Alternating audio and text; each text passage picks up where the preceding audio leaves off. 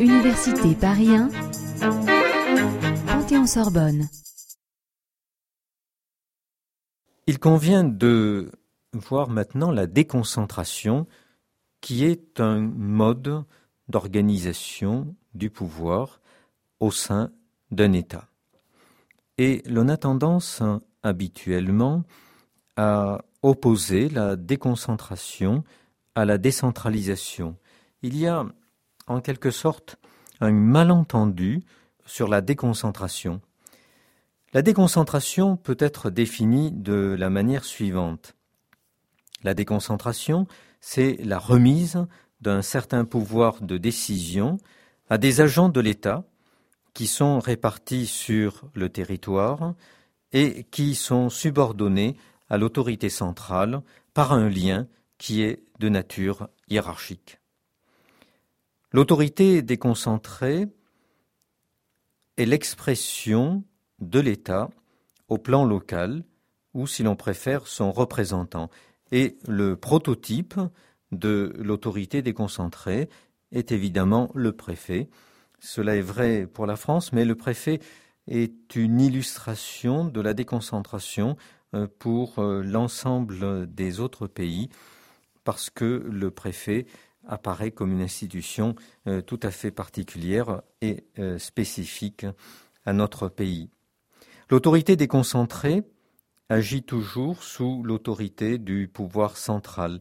Celui-ci peut donner des ordres aux autorités déconcentrées, il peut désigner, et de fait il désigne toujours ces autorités déconcentrées, il peut les révoquer, le plus souvent relativement facilement, notamment lorsque ces postes sont des postes que l'on peut qualifier de postes à la discrétion du gouvernement, ce qui est le cas euh, des préfets. En revanche, les autres autorités déconcentrées en France sont des autorités administratives euh, qui euh, sont beaucoup plus protégées. Ce ne sont pas des postes à la discrétion du gouvernement. La déconcentration est associée à la centralisation. On a fait valoir que la déconcentration était une modalité de la centralisation.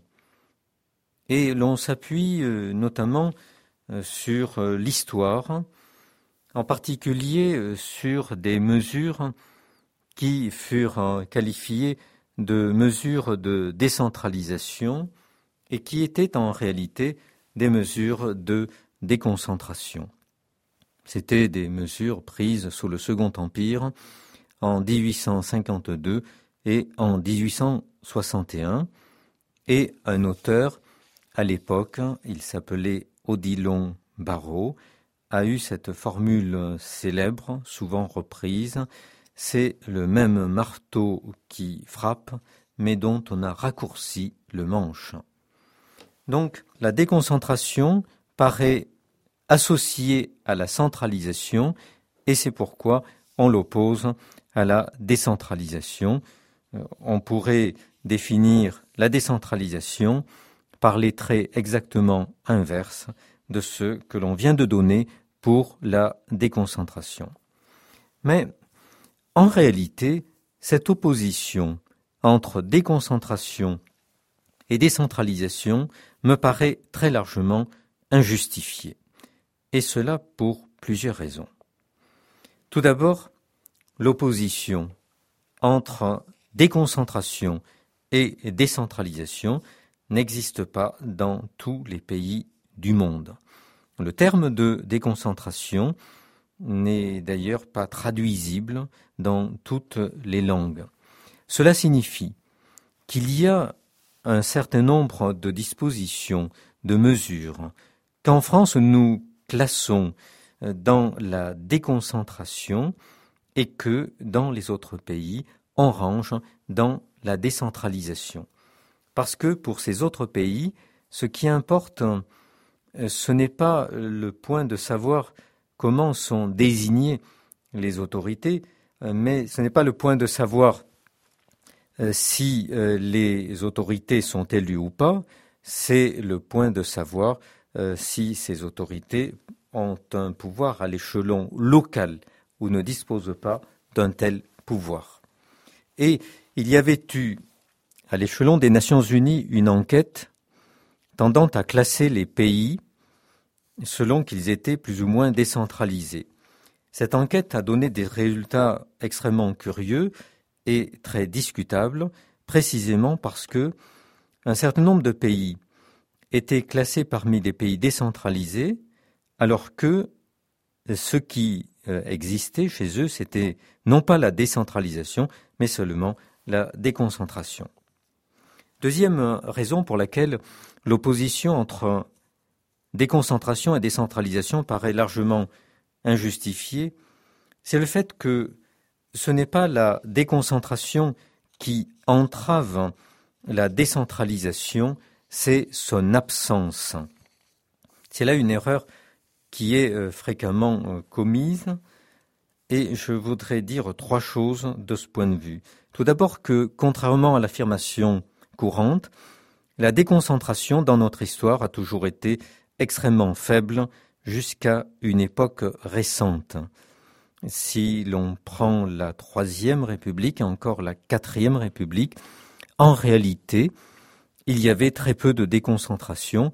On a confondu l'image et le pouvoir politique des préfets avec de la déconcentration, mais les préfets ne disposaient pratiquement que de très faibles pouvoirs en matière administrative.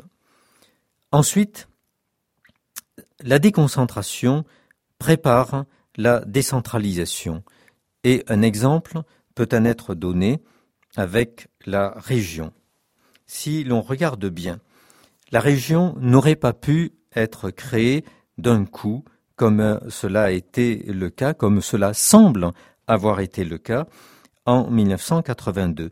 En réalité, la circonscription qui a été celle de la région avait été déterminée bien avant. Il faut remonter aux années 60. Un décret du 2 juin 1960 avait créé des circonscriptions d'action régionale dans lesquelles le préfet pouvait intervenir. Puis, une autre étape a été la création de l'établissement public régional en 1972. Ainsi, lorsque le législateur a voulu créer des régions collectivités décentralisées, il a pris les circonscriptions existantes avec les habitudes qui avaient pu être prises. Mais il faut rappeler que ces circonscriptions avaient été déterminées non pas pour de la décentralisation, mais pour l'action de l'État. C'est peut-être dire aussi que ces circonscriptions ne sont pas tout à fait adaptées aux exigences actuelles.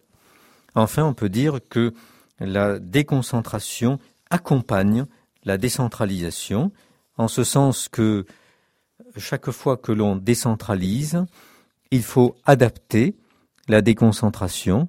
On le voit bien en 1982, où après les lois relatives à la décentralisation, sont pris des décrets de déconcentration. Cela est vrai également en 1992. C'est là d'ailleurs que sera adopté euh, un décret qui est intitulé Décret portant charte de la déconcentration.